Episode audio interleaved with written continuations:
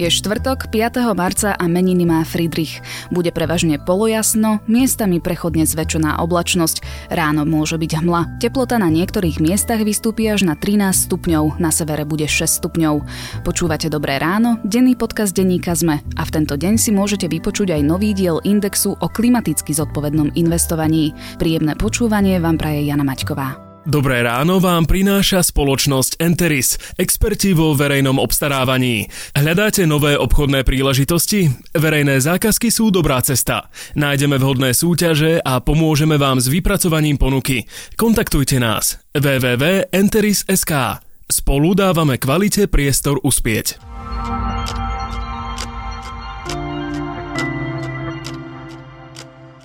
Poďme na krátky prehľad správ. Koalícia PS spolu dostala viac ako 600 podnetov od ľudí, ktorí poukazujú na nezrovnalosti pri hlasovaní v parlamentných voľbách. Voliči sa stiažujú, že nebol započítaný ich prednostný hlas pre konkrétneho kandidáta. Koalícia zvažuje, že sa preto obráti na ústavný súd so stiažnosťou. Podnet na ústavný súd pre priebeh volieb zvažuje aj Štefan Harabin. Hnutie Sme rodina sa dištancuje od výrokov svojho novozvoleného poslanca Ľuboša Kabáta, ktorý tvrdil, že predseda strany za ľudí Andrej Kiska je objednávateľom vraždy novinára Jána Kuciaka. Upozornilo na to Rádio Express. Boris Kolár hovorí aj o prípadných konsekvenciách. Igor Matovič by chcel v budúcej vláde protikorupčnú jednotku. Vie si ju predstaviť aj tak, že novinári budú dohliadať na verejné financie a mohli by byť nezávislým arbitrom. Od koaličných partnerov chce verejný prísľub, že odvolajú každého funkcionára, u ktorého bude čo i len podozrenie pre korupciu. Na včerajšom stretnutí vedenia strany Smer sa neriešili personálne otázky ani Pelegriniho kandidatúra na post predsedu. Všetci podpredsedovia strany ponúknú svoje funkcie na najbližšom sneme. Ako najsilnejšia opozičná strana si bude nárokovať na post podpredsedu parlamentu. V Bratislave uzavreli školu pre podozrenie na koronavírus. Existuje podozrenie, že žiak strednej priemyselnej školy na Fajnorovom nábreží mohol prísť v zahraničí do kontaktu s nakazeným človekom. Preventívne opatrenia robí aj hlavné mesto. Dalo vydenzifikovať vozidlá MHD a nariadilo obmedzenie návštev v zariadeniach pre seniorov. Viac takýchto správ nájdete na zme.sk.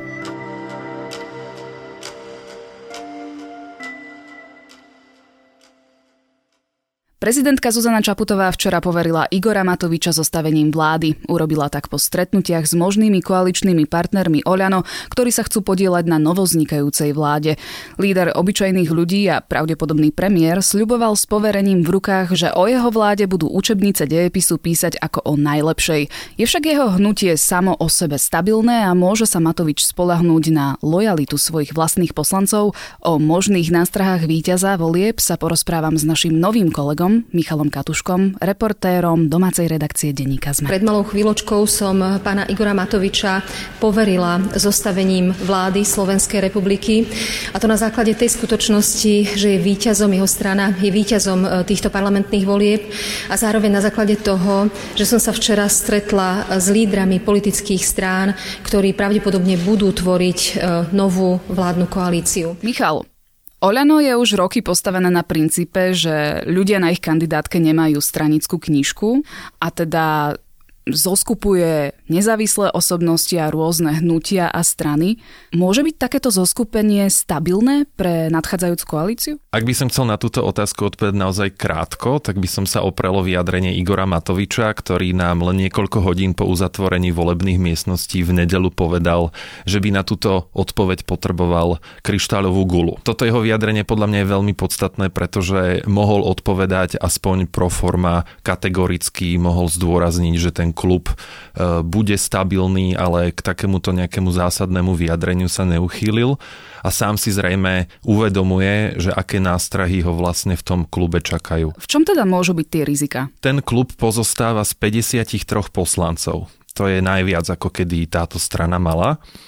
A čo je veľmi dôležité, z tých 53 poslancov len 10 z tých zvolených má nejakú poslaneckú skúsenosť z minulosti. Buď sú to poslanci, ktorí boli v Národnej rade aj v predošlom volebnom období, alebo sú to poslanci, ktorí boli v parlamente niekedy predtým. Napríklad sa vracia Anna Záborská, ktorá, ktorá bola v minulosti poslankyňou za KDH, ale potom dlhé roky pôsobila v Európskom parlamente.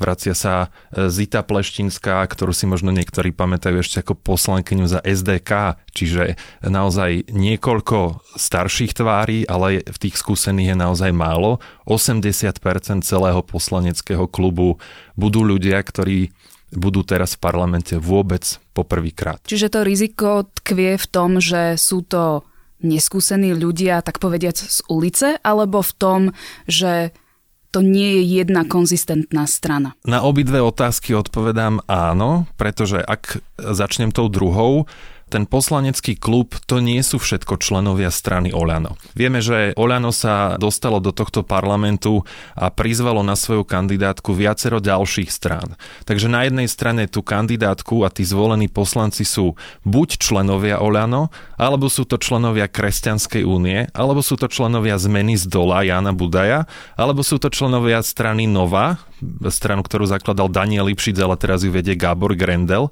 A okrem toho sú tu ďalší zvolení poslanci, ktorí nie sú členmi žiadnej z týchto strán.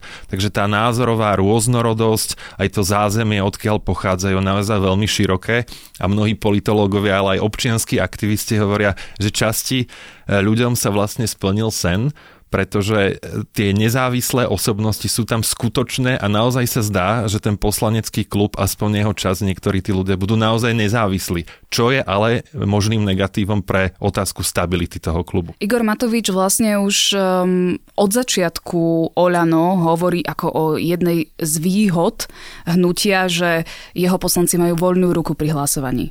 Ale predpokladám, že teraz to nebude úplne možné.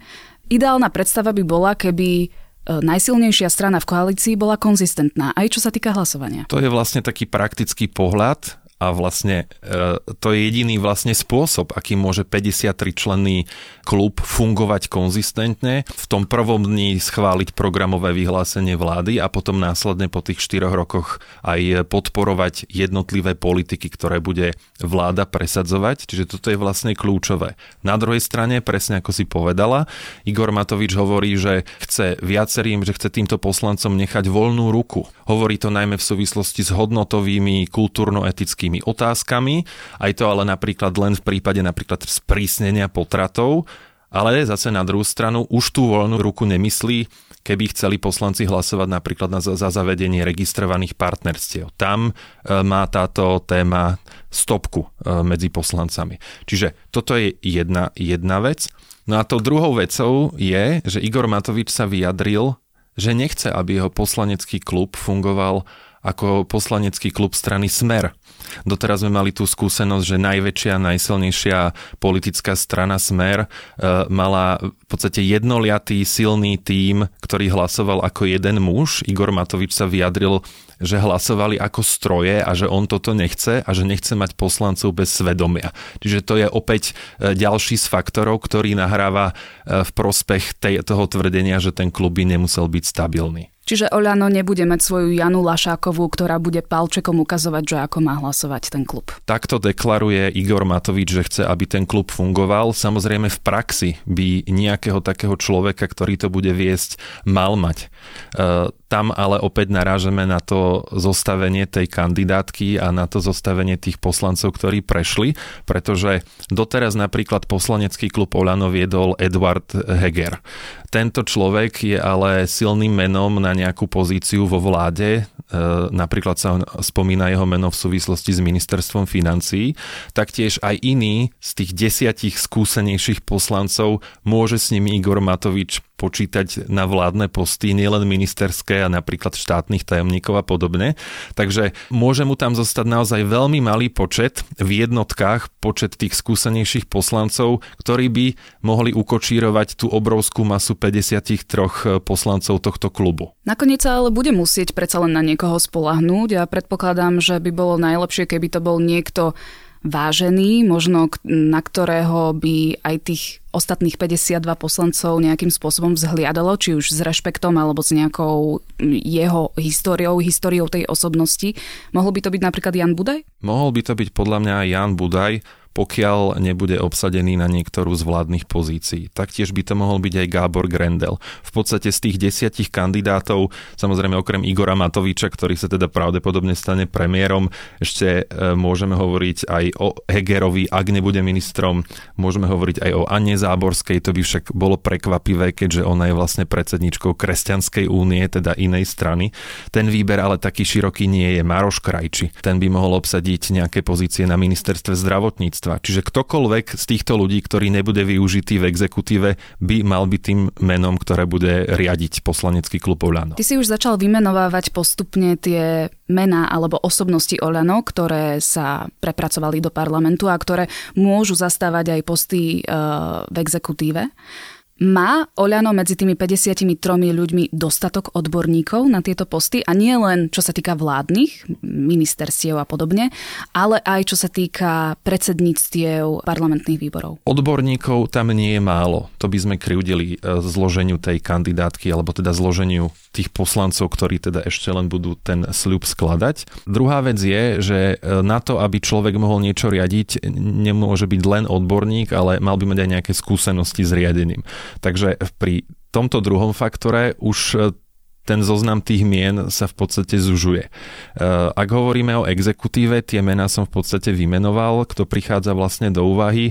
Ak sa e, rozprávame o obsadení dôležitých postov v Národnej rade, teda podpredsedu parlamentu alebo predsedov výborov, tam skutočne je to, ako povedal Matovič, veštenie e, z kryštálovej gule, pretože na jednej strane strana má odborníkov, keď sa pozerám na tú kandidátku, tak má tam mená ľudí, ktorí ktorí sa venujú sociálnym témam, zdravotníctvu e, a, ďalším a ďalším, ale je otázne, že či tí ľudia sú ambiciozní a vedia si predstaviť aj riadiť napríklad e, schôdzu výboru parlamentu, alebo sa budú musieť priúčať zo začiatku tomu, ako vlastne funguje parlament. Je to otázka. Potom tam môže byť aj taký, že hm, nazvem to hodnotový rozpor, lebo Počas minulej vlády na jej začiatku sme videli, že Erika Jurinová, ktorá sa jasne vymedzuje a vyhradzuje voči LGBTI a dokonca aj sama podporila tú ústavnú zmenu ohľadom definície manželstva, stala sa predsedničkou výboru pre ľudské práva. Veľmi veľa ľudí, veľmi veľa aktivistov to vtedy kritizovalo. A teda otázka, že či takéto rozporúplné nominácie nebudú aj teraz? Lebo zdá sa, že práve Oľano kandidáti, Oľano poslanci sú na tej konzervatívnejšej vlne. Áno, kandidátka obyčajných ľudí pozostáva zo skôr konzervatívnejších ľudí. Ale to spektrum je stále natoľko široké, že vytvára veľmi dobrú predispozíciu na to, aby medzi tými poslancami vznikalo nejaké napätie. Je tam napríklad spomínaná Anna Záborská, ktorá má jasnú pozíciu niekoľkokrát aj posledné roky, ale aj posledné mesiace a týždne pred voľbami hovorila, že napríklad e, interrupčný zákon na Slovensku sa musí zmeniť a musí sa sprísniť.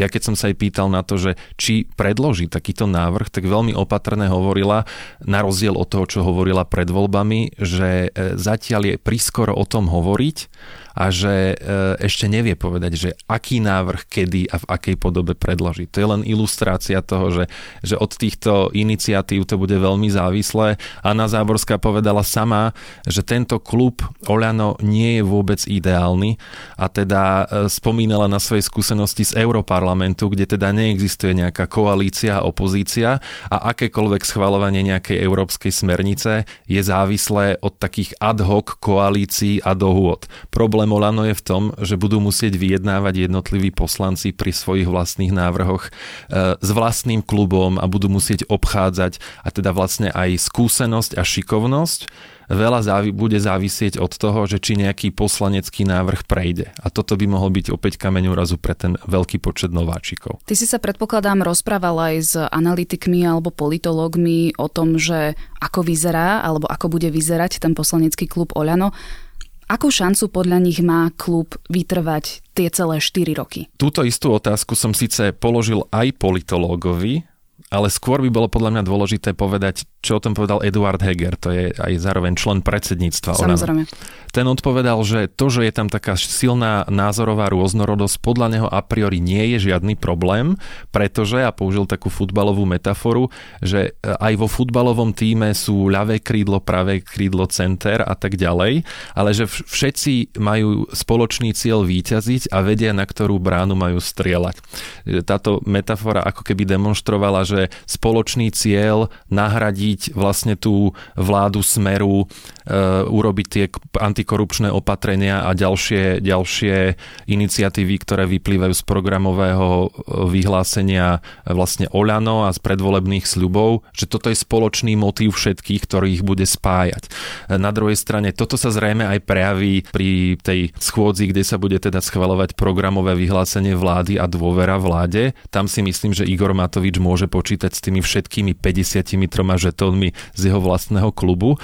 Otázne ako sa to bude prejavovať neskôr pri jednotlivých politikách, keď e, by práve tieto názorové rozdiely mohli, mohli spôsobiť nejaký problém. Samotní politológovia hovoria, že napriek tomu, že Oľano je najsilnejšou stranou, tak môže byť vlastne najväčším kameňom úrazu alebo najslabším článkom celej koalície a teda zároveň aj stability celej vlády, pretože práve z toho, ako pozostáva tá strana z tých viacerých fragmentov z rôznych strán a z nezávislých osobností, tak toto je ako keby najväčší, najväčší problém. Títo noví ľudia, ktorí sa cez Oľano dostali do parlamentu, čo o nich vieme a kto sú? Majú vôbec nejaké skúsenosti s verejným vystupovaním, s médiami? O týchto ľuďoch vieme veľmi málo. Ak nás myslím všeobecne verejnosť, teda okrem regiónov, v ktorých pôsobia, pretože mnohí z nich sú napríklad primátori, je tu primátorka Poltáru, sú tu rôzni komunálni poslanci,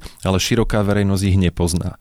Takže pre demokraciu je veľmi dôležité, aby verejnosť poznala svojich volených zástupcov a od toho sa vlastne odvíja aj stabilita tej, tej e, celej koalície a samotnej strany a toho klubu, pretože nie len Igor Matovič a jeho vedenie, ktoré vyberalo túto kandidátku, potrebuje vedieť, kto sú jeho poslanci, ale napríklad aj koaliční partnery, aby vedeli, kto sú tí ľudia, s ktorými budeme teraz zrejme 4 roky spolupracovať. Čo je ale problém, že mnohí z nich, aj keď sme sa snažili zistiť, že kto sú, aké majú preferencie a názory, nad rámec toho, čo uvádzajú na kandidátku, teda že napríklad e, Erik Ňariaš, že je tanečník a že riadil online banku, alebo teda, e, že Peter Dobeš je podpredsedom Žilinského kraja a podobne. E, tu sme ale narazili, pretože väčšina týchto nových poslancov nám na otázky priamo v telefóne nechcela odpovedať a keď sme neskôr zistovali prečo, tak samotné vedenie strany Oľano a tlačový odbor nám potvrdili, že odporúčili svojim novým poslancom, aby priamo nekomunikovali s médiami, aby si vyžiadali otázky písomne a textom na ne odpovedali. Čiže aby neurobili nejakú chybu. Presne tak, pretože aj, aj nejaké vyjadrenie nepremyslené by zrejme sa obávajú, že z neskúsenosti týchto nových poslancov by mohlo spôsobiť práve e, nejaký problém, nejaké napätie, povedzme na v inej skupine toho poslaneckého klubu, ktorý je taký rozmanitý. Určite situáciu budeme aj naďalej sledovať, taktiež s našim novým kolegom Michalom Katuškom. Ďakujem. Náš poslanecký klub bol napríklad v predošlom, nie v tomto a v tom predošlom, dramaticky e, stabilnejší ako napríklad e, klub e, vyhlásenej to štandardnej, stabilnej politickej strany SDKU. Tá sa rozpadla, že iba jediný Frešo zostal poslaneckom klube.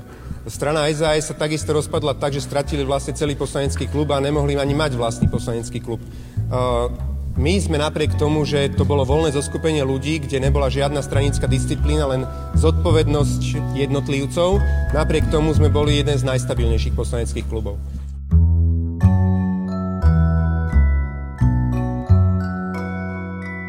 Oddychnite si trošku od politiky a choďte do kina. Ešte stále stíhate cenami ovenčenú vojnovú drámu 1917. Je to vizuálne prepracovaný skvost a kameramanský nádherná jazda, ktorá vám miestami vyrazí dých. A prosím, naozaj choďte do kina a nepozerajte to na kalkulačkách, ako by povedal filmový kritik Peter Konečný. Tento film si naozaj zaslúži veľké plátno. Na dnes je to všetko. Počúvali ste Dobré ráno, denný podcast denníka ZME. Sprevádzala vás ním Jana Maťková. Do počutia zajtra.